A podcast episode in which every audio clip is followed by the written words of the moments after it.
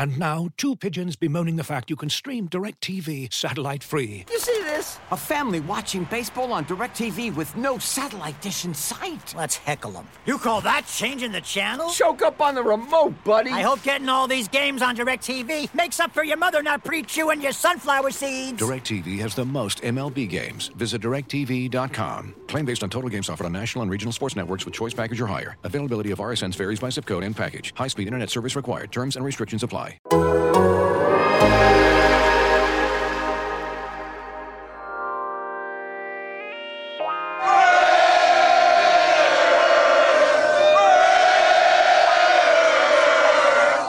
I love the Raiders, and most of all, I love to win. There's been one demand, and that's holding up that Lombardi trophy, period. That's all I care about, is holding that trophy up and holding that trophy up here. The prime thing is you have to win. You have to win. Otherwise, you can't be a success in professional football. You're listening to The State of the Nation with Jimmy Durkin, Vic Tafur, Tashan Reed, and Ted Nguyen on the Athletic Podcast Network. What's up, everybody? Welcome back to State of the Nation here on the Athletic Podcast Network. The presenting sponsor for today's episode of State of the Nation is Visa, a network working for everyone. I'm Jimmy Durkin. We've got Vic Tafur, Tashan Reed, Ted Nguyen, getting you set for the Raiders at 3 0, taking on the Los Angeles Chargers down in LA. And to help us do that, we've got our Chargers beat writer Daniel Popper. Uh, check out all of his work here at the Athletic. Uh, Pop, how you doing today? Doing great. Thanks for having me on, guys. Yeah, I mean Monday Night Football in LA. Uh, I think should be a fun environment. Obviously, Raiders uh, fans are probably gonna fill that place up pretty well. I know Raider fans always expect that uh, that LA is essentially another home game for them with all their history there. The Chargers are coming off of an impressive win. They went to Arrowhead and they really were able to to slow down that Chiefs passing attack. They were able to prevent Patrick Mahomes from getting out of the pocket and making big plays they're close to being a 3 and 0 team. Obviously, they lost to the Cowboys, but just what do you make of the Chargers so far? Uh, as we sit here and you know 3 weeks in and and the Chiefs are in last place in the AFC West and we've got uh, you know three other teams playing really well. Yeah, I think so far they've proven that they're a really solid team. I don't know if I would go as far as to say that they're great or have solidified themselves as a playoff contender just because there are some holes in the roster, some holes in in how they play um, that have sort of jumped out early on. But when you go into Arrowhead and win the way that they did, to have the kind of defensive game plan they did, to execute it at the level they did, um, that's obviously really impressive. Penalties have been a bit of an issue here through the first three weeks.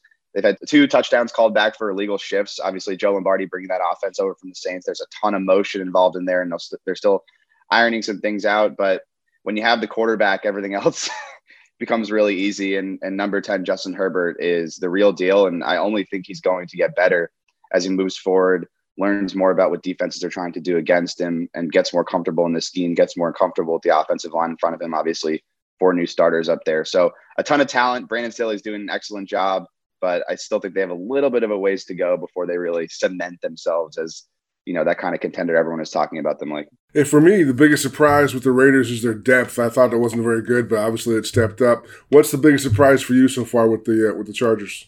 I think it's how fast this offensive line has come together, particularly in the running game. You know, like I mentioned, four new starters. Obviously, left tackle Rashawn Slater, the first round pick.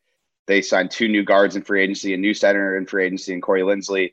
Brian Bulaga was the only returning starter. He's already on IR with a back injury, and Storm Norton is there. He barely played last year. So it's a brand new offensive line. And the run blocking has looked really solid. I know they're not running the ball a lot. Who would run the ball a lot when you have Justin Herbert and these passing weapons? But when they have ran the ball, it's been really connected. And I think that sort of starts with Corey Linsley, who's an all pro center. Um, but Rashawn Slater's the real deal. And they are running behind the left side of their line with Rashawn Slater, Matt Feiler, and Corey Linsley. And they're opening up a ton of holes. And, and it's really a credit to Corey Linsley, who's sort of bringing that whole group together. And then obviously, you got to give credit to Frank Smith, offensive line coach, former Raiders coach there, who's done a great job coaching that group. And then assistant uh, offensive line coach Shaun Sarrett, who they brought over from the Steelers. I mean, it was a, it was a priority this offseason.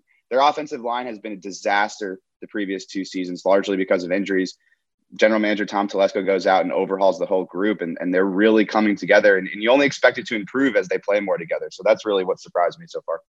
No things have gone pretty well for their defense overall. Something that kind of jumped out to me was was a run defense. Um, I know obviously you know Staley is known for stopping the pass first. Is that something that they just don't care about, or is that still a concern for them? Yeah, um, particularly in that Chiefs game, they were tempting the Chiefs to run. It was bait. Like they were like, we're gonna put this light box in front of you. We're gonna play, put a roof over the coverage, and like run the ball five, six yards every play. Because in their mind, they were saying, okay, if it takes you, if it, if it takes Patrick Mahomes twelve plays and seven minutes to score a touchdown, like that's a win. You know, they're trying to avoid the knockout punches. And I wrote this in the in the film review. Basically, they're like, we'll take the jabs, we'll take the body blows as long as we can avoid that knockout punch and they were able to do that. Now, against the Cowboys was a little bit of a different story. I think they wanted to play better against the run. They knew the Cowboys were going to come in there and try and run the football against them with Zach Martin coming back off the COVID list, and they did not do a good enough job there. Jerry Tillery got manhandled. I didn't think Linval Joseph played a very good game. So the run defense is a concern, but in their mind, like if they can prevent the explosive passes, they're going to give themselves a chance to win with how much talent they have on offense. But I think it will lead to a loss at some point. Now, what I'll add here is that they've been missing Justin Jones. He's one of their better run defenders, and he's been out with a calf injury that he suffered in that in that first week, and that's been an issue because Jerry Tillery is being forced to take on a ton of double teams, and he's just not strong enough, not good enough in the run front to take on as many double teams as he's, as he's taking on. So Justin Jones will be back this week. With him back in there, I think the run defense will improve. But you're looking at like down the road, they go up against the Ravens, they go up against the Browns. They're going to have to stop the run at some point. They're not just going to keep going up against these explosive passing offenses. Um, I think at some point it's going to come back to bite them. So I think that's a really good point. Last year, Justin Herbert exploited a really bad Raiders secondary that blew a ton of coverages. I think the secondary is a little more solid this year. Uh, but but even then, I, I, think the only way to really stop Justin Herbert is, is pressuring with four. And um, you, said Brian Bulaga is on IR right now. How, how is Storm Norton holding up, and, and how do you see the matchup with him and possibly Maxx Crosby or Ngakoue going? It's been really up and down. You know, he went out in that Washington game and replaced Brian Bulaga in the second half and like performed really well against Chase Young and Montez Sweat. He gave up the one sack fumble, which probably wasn't really a sack fumble, but that was really the only glaringly bad rep of the game. Then he goes out against the Cowboys. They put Micah Parsons at defensive end and it's a disaster. I mean, he gives up nine pressures and he has he looks completely lost out there. Now, what they would tell you is, well, Micah Parsons had no tape out there. He had nothing to study in terms of you know pass rush game plan, moves, any of that stuff. That to me seems like an excuse. It just seemed like he didn't have a very good game. Comes out in week three and goes up against Chris Jones on a number of snaps and like holds his own. Gives up one pressure, but Justin Herbert, who's fantastic under pressure, hits Mike Williams for that 20 yard touchdown on the right sideline. So it ended up not leading to a negative play you're just looking for more consistency from him. I think it's a really big step that he showed that kind of response after the type of game he had against Micah Parsons. But if there is a weak point on this offensive line, it is at right tackle. They gave him a ton of help in that game. And I think that's what they're going to do, keeping you know moving forward. Just a lot of chip help from running backs. They'll put Jared Cook over there and chip with a tight end. They'll chip with Gabe Nabers, the fullback, just to give him help and give him some breaks, but Maxx Crosby's playing at a super high level, man. Like he's, I, I love him. I think he's a fantastic player, and so that's absolutely a matchup to watch. Like, will Storm Norton show up? Which, which version of him will show up? Right, the one in the Cowboys game who got abused by Micah Parsons, or the one who can go toe to toe with Chase Young and Chris Jones? I wonder if he struggles with speed more, more than power. Yeah, absolutely. I think that's a great point, and you know, because Micah Parsons is a like freak athlete, just so twitchy, and I think he had some trouble there and um, you know did better against Chris Jones, who's obviously like a bigger body, more powerful. So I think that's a that's a good observation. Everybody knows about Keenan Allen, and we know about that connection with Justin Herbert. You wrote a great story a few weeks ago about that. But Mike Williams, I mean, here's a guy that was a top 10 pick, high expectations, and you've just been kind of waiting for this guy to emerge. And through three games, uh, you especially saw uh, what he did against the Chiefs. I mean, it, it looks like they don't just have you know, Herbert and Allen. They've got Herbert, Allen, and Mike Williams now. Yeah, absolutely. I mean, this was the vision, right? You spend the seventh overall pick on a wide receiver. The vision is that he becomes a superstar. A lot of it was injuries. Like he battled a lot of injuries early on in his career. He had a back thing, he had a knee thing. It just prevented him from being, you know, the type of player that they expected. But some of it is usage. Some of it is a coaching staff having the vision for a player and seeing the talent and saying, okay, we're going to lean into this. The previous coaching staff did not do that. Mike Williams was basically a 50 50 ball guy down the field. But Brandon Staley remembers Mike Williams playing against Alabama when he was at Clemson. He's talking to us about this on Monday. You know, he remembers Mike Williams making that leaping catch down the sideline in the fourth quarter against the Broncos when Staley was the outside linebackers coach there. And he, when he takes this job, says, I remember all this, and I know Mike Williams can be one of the best receivers in football. So instead of like, just making him a go route guy, let's add a bunch of slants to his game. Let's make him a focal point of the offense. Let's put him at X. Let's incorporate him into the RPO game with advantage looks. If we see him one on one, we're going to throw him the football. And that vision. And then it's also telling Mike Williams, listen, we have the confidence in you to be this type of player. And so you combine all that together, and then Justin Herbert on top of that saying this offseason, like, we need to get Mike the ball more, period. And I mean, he told me that when I sat down with him. He said it in press conferences. Like he's like, this guy is too talented to not be a factor in the in the short and intermediate area of the field. And that's what you're seeing. It's a quarterback who wants to get him the football, and it's a coaching staff that has the vision to make him a focal point of the offense. And there's very few corners in the league that can guard him on a slant route one on one. He's just too big. He's 6'4, 220.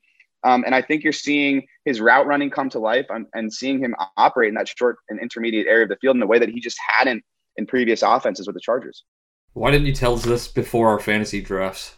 I was tweeting about it because Joe Lombardi, bat like when he first took the job and he did his one of his one of his first press conference, he's like, "Yeah, so Mike Williams is going to be playing the Michael Thomas role, and uh, if I was a betting man, I'd bet on him having a huge statistical season." So I tweeted that quote out. Everyone should have gone straight to the books and put the, bet the bet the over on Mike Williams receiving yards.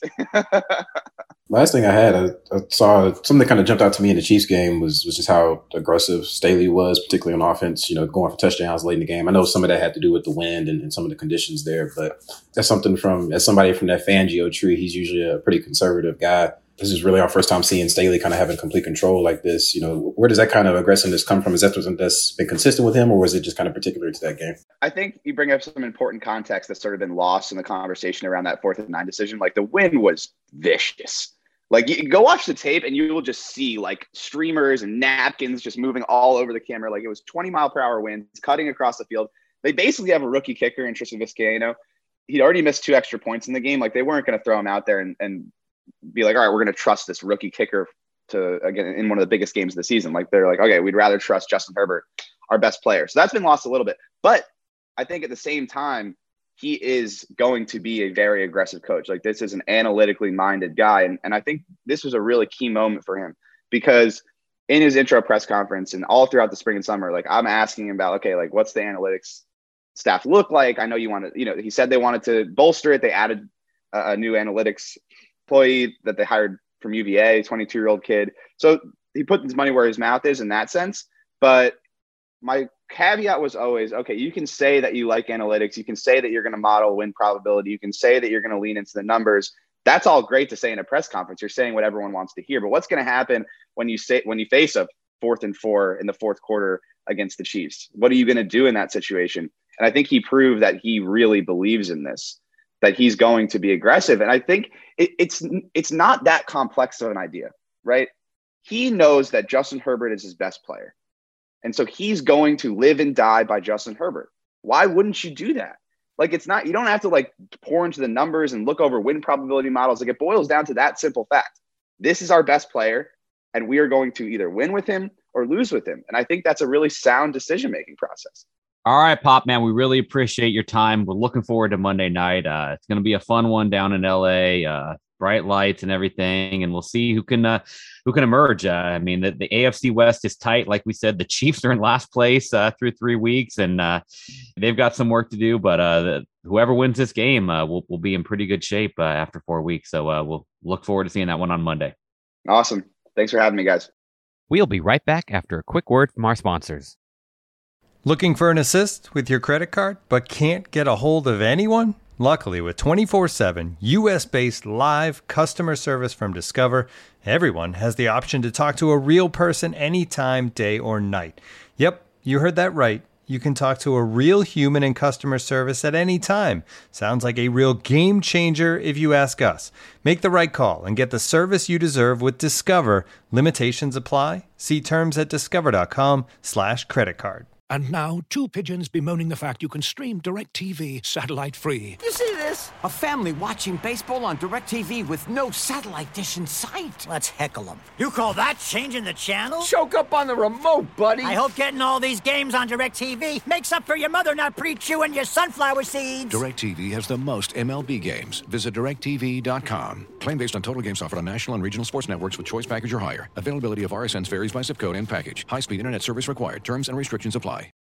All right. Well, I mean, this is a big game. We know it. Uh, I mean, the the Chargers they're, they're going to have momentum coming off of that impressive win over the Chiefs. And uh, you know, one thing that that Daniel wrote uh, in his film review that uh, was interesting is is how much they varied from what their defense had been in the previous two games when they faced the Chiefs. I think they went into you know man coverage like four times as much uh, against the the Chiefs and went 68.4 percent of their snaps against the Chiefs were in man coverage after only going for like 18 percent throughout you know, this is a Chargers defense that, you know, people do they have an idea of, of the kind of stuff that the Staley and Fangio defenses like to run, but um, it, it's going to be a good challenge for the Raiders who have a passing game that's really rolling right now. And we'll see. As Popper mentioned, yeah, they, they against the Chiefs, they dared Kansas City to run the ball. The Raiders have not run the ball well, but I mean, they are a team. They have a coach that does like to run the ball. If they get Josh Jacobs back, uh, it'll be interesting to see if they can get that running game going.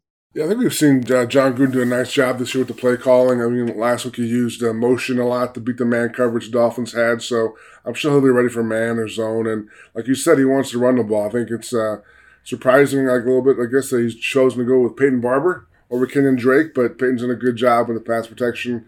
And I just think uh, he's you know more of an inside runner than, than Kenyan is. So uh, ideally for him, Josh Jacobs is back this week. He practiced yesterday.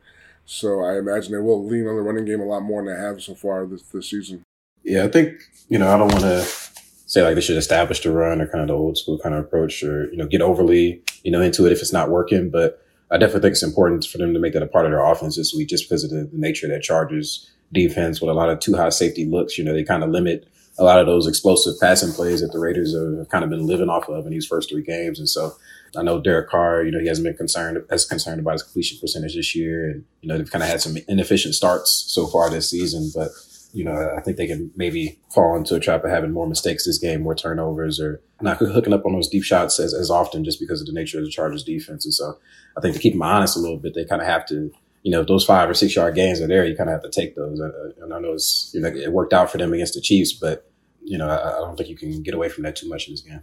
Yeah, it's kind of interesting because um, the Raiders have been the opposite of what they have been in the past. They, they, like you said, they've lived off those explosive gains. This defense is built to limit explosive gains. So really, Derek Carr and the Raiders can go back to what you know they they're comfortable with. They could go to the short passing game, hit Darren Waller on those choice routes, and just drive down the field and take what the defense gives you. But I also wonder if Staley is willing to take more chances if the Raiders keep taking those five, six yard games. And if they could run the ball against this front, which I think they should be able to, especially if Josh Jacobs gets back too, they might force an adjustment. So it's going to be an interesting matchup. And the way the Raiders have been playing, they kind of attack you with different styles of play, which um, is going to benefit them going against this style of defense that could kind of evolve game to game.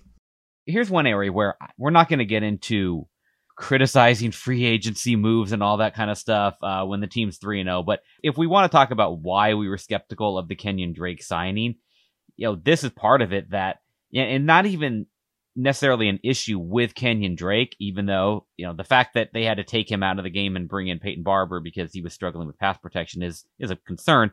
But that's kind of the idea is that backup running backs usually can be had and can be found. And you're seeing right now that, I mean, they spent all that money on Kenyan Drake and when Josh Jacobs gets hurt, it's a guy that they grabbed off of a practice squad that they're able to plug in there as a starter. We joked about it last week. You know, the Raiders are so good now. You use first round picks and uh, free agent signings for depth. It's all about depth, quality depth. But obviously, that I'm sure they figured uh, Jake would be a little better than he has been so far. I mean, um, but again, this team is weird. Like the guys who don't step up to the roles you're supposed to get, you know, fulfill, other guys do. And Peyton Barber's a guy who, you know, off the practice squad in Washington, bounced around a little bit, was worried about his, his you know future in the league when he when it happened when the Washington cut him and we signed him, but uh, been really really good. I mean, he's a guy who's kind of like the more carries he's gotten as the game's gone on, the better he's gotten, which is what you want in that kind of running back. So uh, for the Raiders, it, it all works out this year they know how to gamble. They're in Vegas now. They, they just double up. They get two guys in the same position, and one of them works out, another one doesn't.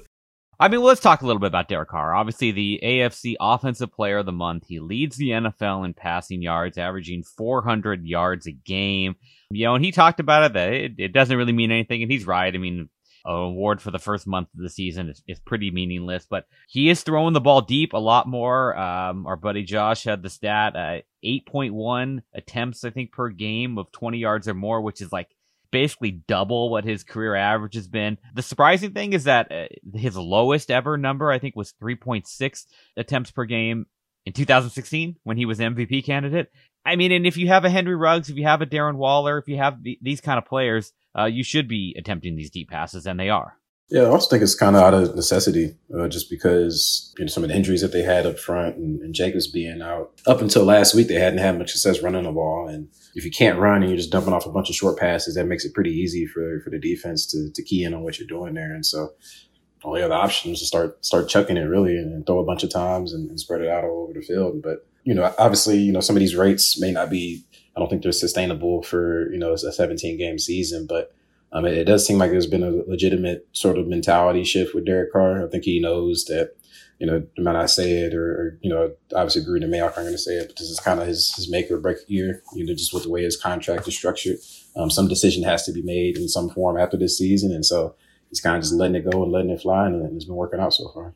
It's really stunning how, how he's doing it. You know, he's, uh, there's guys open short, and usually in the past, he would take those short passes, but he's like, he's letting them go and he, he's looking downfield. He's pump faking one way and, trying to open up guys, throwing to the other uh, other, and you know he's making it a point to get these receivers balls deep, and you know he's getting pressured and he's still holding on to the ball and, and making these throws. So it's a it's really a stunning transformation this this late into his career, and it's really that aggression is bringing him up into that elite status of quarterbacks if he can keep it up you know, maybe not at this rate, but if he can still stay aggressive throughout the season, I really think you know you we have we have to stop. I start talking to, about Derek Carr, the top ten quarterback. What's the big change this year? It's been the defense. They actually have a defense they have faith in. Yesterday, and Derek kind of joked like it's okay to punt. Like you know, you don't have you can take a shot downfield doesn't work. You can punt the ball and not think that you give the team you know three or seven points right away. So I just think last year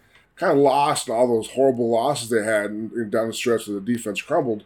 Whereas Derek had some really nice drives to, to win games or put the team ahead late, only to give the, the game right back when the defense got in the field. So I do think that you see the confidence that Gruden and Carr have in the defense. They actually can take more chances. They can punt the ball. They can you know play the long game.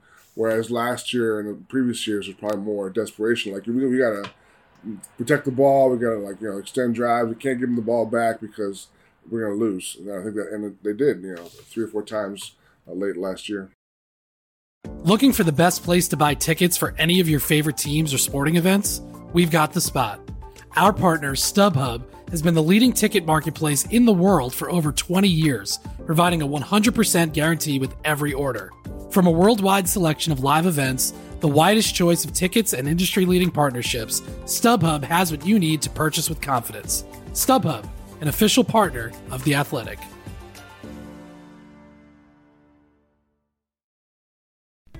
As you've probably heard by now, we've teamed up with BetMGM this season. We'll be using BetMGM lines to make all of our picks, and we'll have special offers for our listeners each week. If you haven't signed up for BetMGM yet, use bonus code The Athletic, and you'll get a one-year subscription to The Athletic plus up to a $1,500 first bet offer on your first wager with BetMGM. Here's how it works. Download the BetMGM app and sign up using bonus code The Athletic. Make your first deposit of at least $10. Place your first bet on any game and claim your voucher for a one-year subscription to The Athletic. See BetMGM.com for terms. U.S. promotional offers not available in D.C., Mississippi, New York, Nevada, Ontario, or Puerto Rico. Gambling problem? Call 1-800-GAMBLER. Available in the U.S. Call 877-8-HOPE-NY or text HOPE-NY 467-369 in New York. Call 1-800-NEXT-STEP in Arizona. 1-800-327-5050 in Massachusetts. 1-800-BETS-OFF in Iowa. 1-800-270-7117 for confidential help in Michigan. 1-800-981-0023 in Puerto Rico. First bet offer for new customers only in partnership with Kansas Crossing Casino and Hotel. Don't forget, if you haven't signed up for BetMGM yet, use bonus code The Athletic, and you'll get a one-year subscription to The Athletic, plus up to a fifteen hundred dollar first bet offer on your first wager. Yeah, I mean the argument for the, the pro Carr people has always been give him a good defense, and you know there's the other argument that there are elite quarterbacks that have been able to elevate their teams without good defenses. So there's a fine line that you draw with Carr. I mean, he he obviously is is is not in that quite top, top, top tier where it doesn't matter the circumstances around him.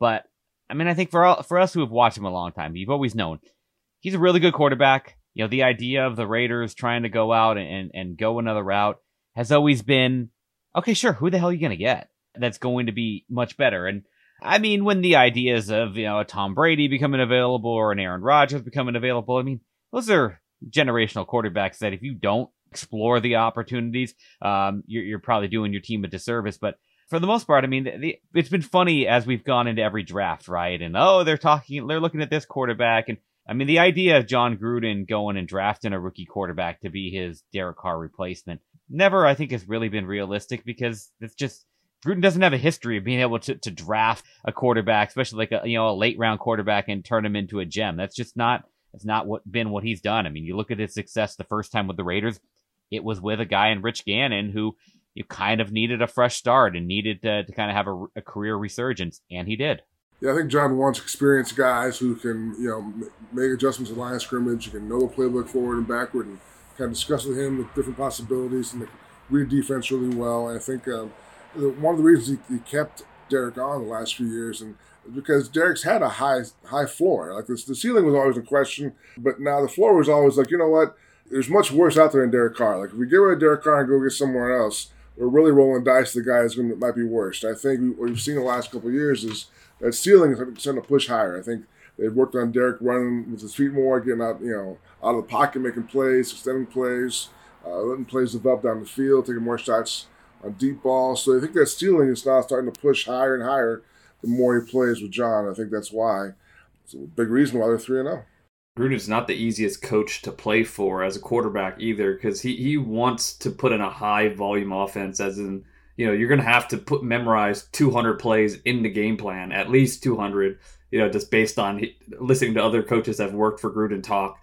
And not every quarterback's going to be able to handle that type of game plan. But Derek Carr is, is, is a very intelligent quarterback, and he can handle that type of volume, and he can handle adjusting those plays at the line of scrimmage. I think we have to give Gruden some credit because he's. I think he's really pushed Carr to work on the things that have been weaknesses in the past, like his ability to play under pressure and his aggression, like we talked about. And you know, with some continuity, this is his uh, third year in offense, and he's um, he really understands what Gruden's trying to do. And I, you know, I think this is part of what Mark Davis envisioned when giving you know Gruden a ten year contract, is he wanted continuity for Carr, and now they it looks like they have that strong coach and quarterback relationship that they could they could build on for a long time. I think Mark Davis just loved Gruden. I was gonna say, like, I don't, I don't think the, you know, for the Carr fans out there saying he, he needs a, a, solid defense, I don't think that's such a, a, terrible ask. I mean, like, the defense was was terrible for ten years. like, like, it should not be that way. like, you should be able to build a team to at least get a decent defense out there. You know, he's not saying that he needs the the 2000 Ravens or anything like that, but. I don't think that was a crazy ask, but you know, just looking solid on both sides of the ball, or at least solid on both sides of the ball, you know, for the first time in a long time, and we're seeing the results. All right, let's get to the mailbag here. Uh, we'll start with this one from Justin C. Do you think Gus Bradley's familiarity with the Chargers offense versus their familiarity with his defensive tendencies is more of an advantage for the Raiders or Chargers? You know, and I think we got to throw in some caveats here. Um, obviously, Bradley has faced the personnel, a lot, a lot of the personnel of the Chargers offense, but it is a new scheme. They've got a new coaching staff you know, and for the Chargers coaching staff, I mean, that's a, that's a new coaching staff. So, you know, the offensive players kind of have an idea of, of the Bradley scheme. And the Bradley scheme's been around for so long that I think most people in the NFL are pretty familiar with it. But so I don't know. What do you guys think? I mean, uh, the idea with the, with the different coaching staffs and, you know, the fact that there has been some turnover in the Chargers offense, especially up front with their uh, offensive line, I, I, don't know how much, uh, how much of an advantage there is either way it might help with like terms of tendencies, in terms of Herbert and like what he might think he's going to do and what he's looking for in terms of his reads and progression. So that, I can see that helping. But you're right; it's definitely it's it's a lot has changed uh, even in the past year. I think as far as them being ready for Gus, like you said, Gus the defense is not uh, super complex. It's like they're going to run different zones, and it's just a matter of how fast they're playing. They're playing a lot faster and a lot looser, and that's been the big difference for them. So I mean I guess you can try and prepare for the speed of the Raiders defense, but again, I don't think it's going to be a huge factor either way in, in this game. To me, the biggest factor might be a guy like you know Casey Hayward. he's not going to be surprised by the velocity on a Justin Herbert pass. Herbert's a guy I think that until you go against him, you, are not really sure kind of how that ball comes out. He's going to have a lot of experience. So he might be the guy that probably has the most advantage going into this game that he knows what the ball's like coming out of that hand of Herbert. All right, question here from Jeremy P. What happens with Barber when Jacobs comes back? Has he earned a role where he comes in to start a couple series himself while also spelling Jacobs when he needs to come off the field? Are, we just d- doing away with Kenyan Drake? Because the other thing is, is Jalen Richard. He practiced this week for the first time since the season started as well, and so he's typically their third down back, and you know he's you know strong pass blocking running back, and he has a lot of trust with Carr in, in the passing game, and so. Know, I don't. I don't know if Barber is even. I think that's more so the struggle is like Richard or Barber when it comes to that third down back role. Barber, you know, he, he's played well, but when Jacobs comes back, I can't see him really you know, maybe he gets three carry three carries, but Jacobs is going to take a bulk of the carries, and you know they paid Drake a ton of money, so he's going to be the spell back. And then you have Richard who could play third downs, and he's really good at pass blocking too. It's hard to see where Barber kind of fits into all that. Yeah, I'll imagine all four of those guys being active, right? No, I'll probably stash one on the, on the practice squad. Like last year, they had you know Theo Riddick in, in the squad all year long. It'll probably be a role uh, for I imagine Barber, but uh, yeah, I mean with Gruden, you never know. I mean, definitely, he's become a huge fan of, of Peyton Barber. Though his running style, that's you know, he likes to. People say he gets too conservative at the end of the games. He wants, that's the kind of guy he wants to use in the fourth quarter. Is Peyton Barber, a guy who like gets a tough yards, keeps pounding, and gets you know a couple yards after contact, trying to run the clock down. So I'm not totally sold. Peyton Barber's going to go away. Um, I'm very curious to see what happens. You didn't believe Gruden when he told you Peyton Barber was going to be the guy. I ain't believe him either. Shit. uh, I got one question here I'm going to use from Twitter from uh, Shashi. Uh, he says, Ask Vic why he keeps doubting Carr and picking against him again this week. Has he been hanging out with Dubow recently? I don't think I've been doubting Carr. I think um, I'm definitely skeptical of the Raiders in general. I mean, I'm jaded. I've been doing this 11 years. I've seen a lot of bad things in my day. So it's, it's, it takes me a lot longer to jump on the bandwagon than everybody else, especially I'm a big guy. But um, so I, I pick against them, but I pick them to cover the spread in a couple, a couple cases. So it's not totally uh, me being a hater like other people. So I, I disagree. I am not anti. I'm not anti Carr. I'm, I'm, not a Carr stan, as they say, but I'm definitely somewhere in the middle, probably towards the higher end on, on that range.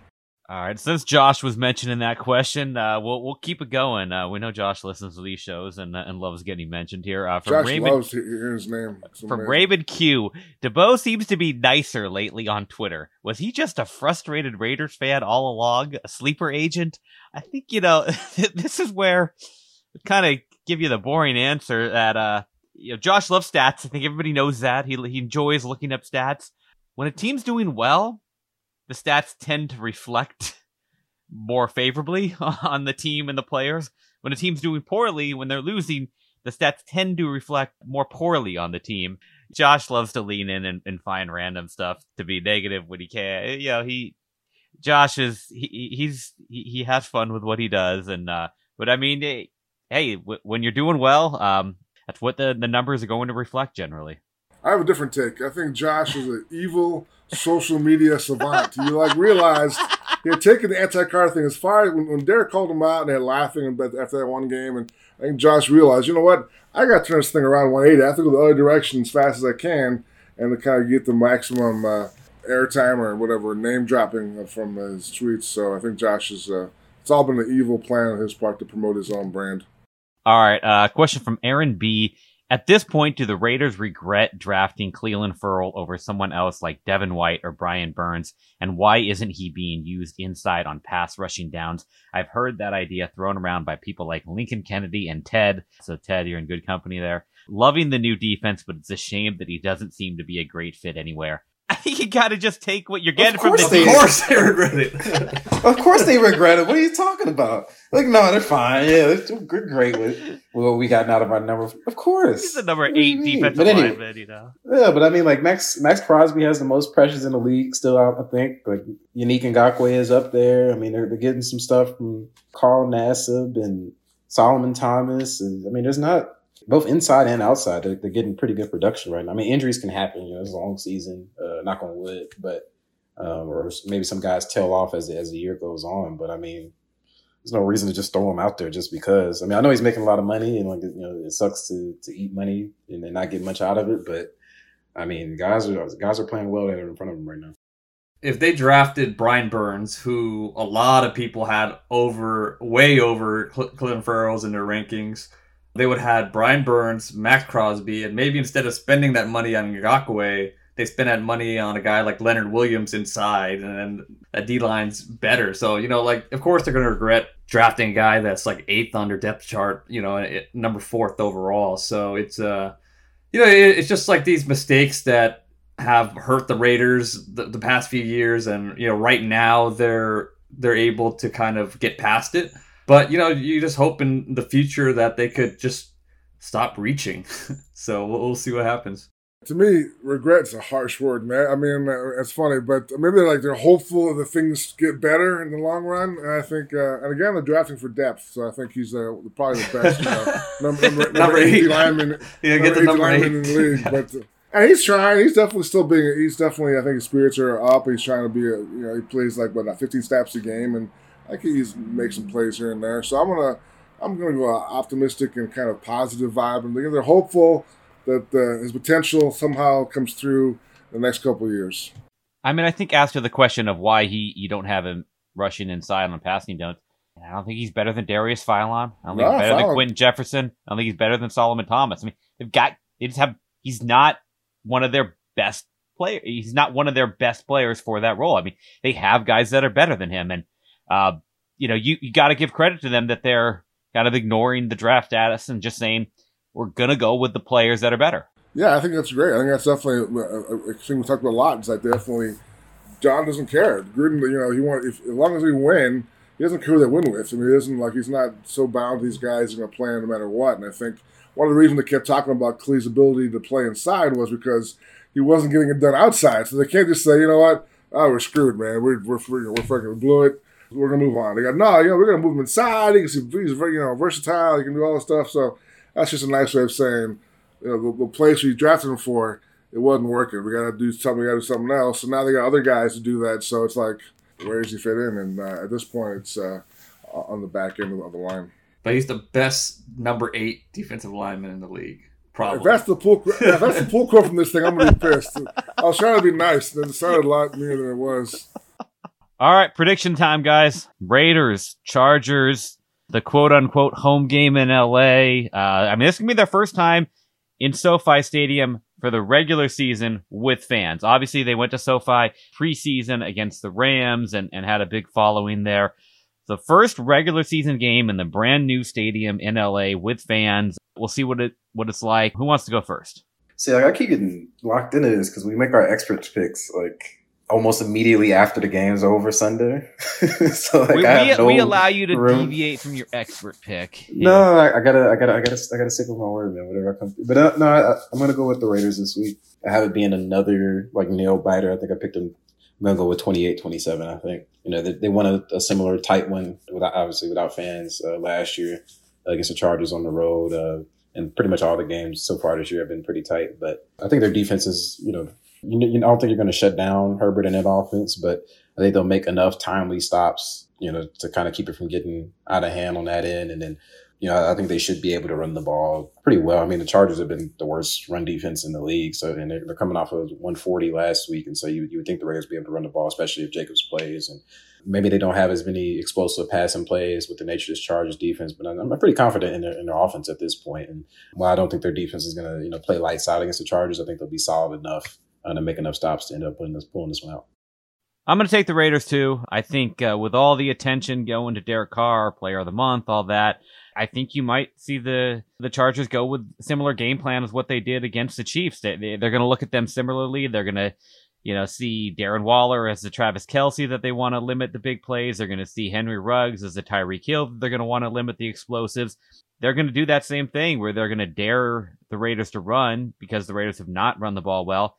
And I think this is the game where the, the running game does explode. I mean, yeah, Peyton Barber ha- had a nice second half uh, in week three against the Dolphins and got over 100 yards, but still, you know, it wasn't like they came out of the gates running the ball well. I think this is a game, especially if they get Jacobs back, that they do run the ball really well. And maybe more of a pedestrian stat line for Derek Carr, maybe a 250 yard kind of day.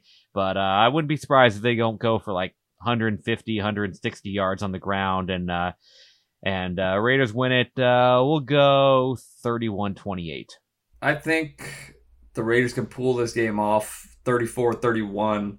Uh, but the one guy that I, would be scared to death of is, is Joey Bosa because he could just wreck this game, especially with the weakness on the right side of the line and the injuries at guard. There are times where he's rushing inside a little bit more too.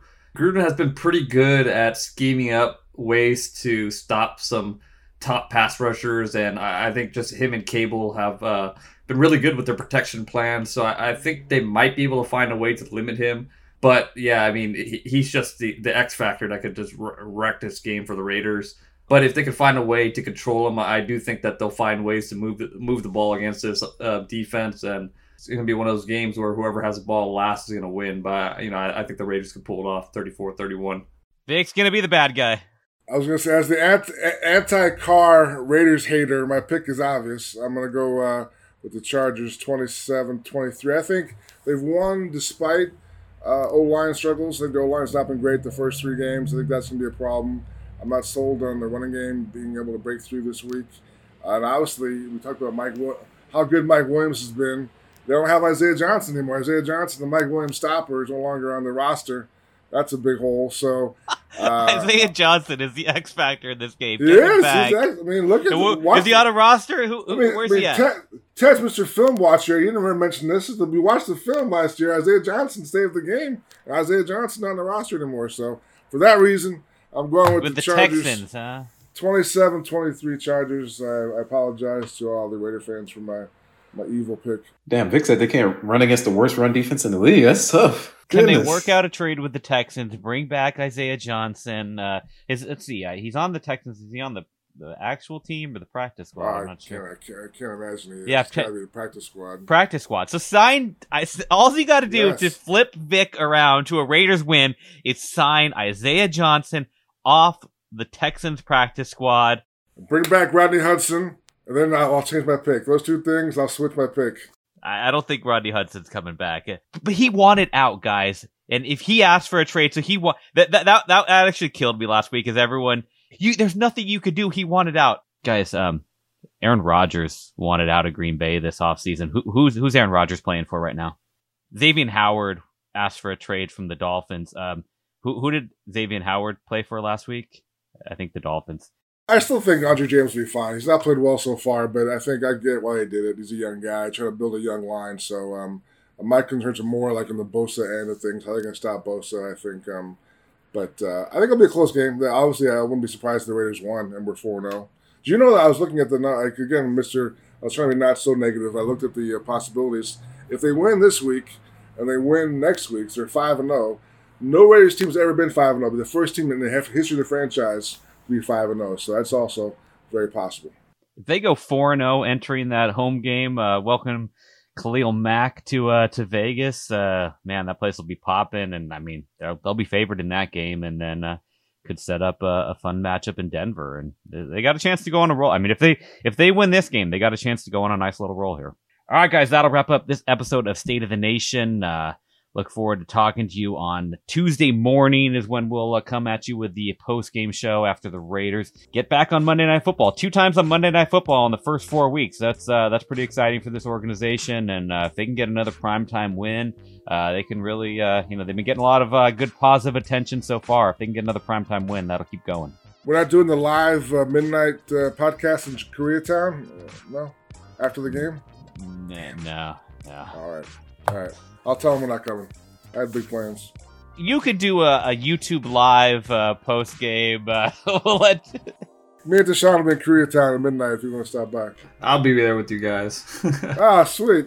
Come on, man. We'll make, make the dream happen. All right, guys. We'll talk to you after the Raiders take on the Los Angeles Chargers. Adios.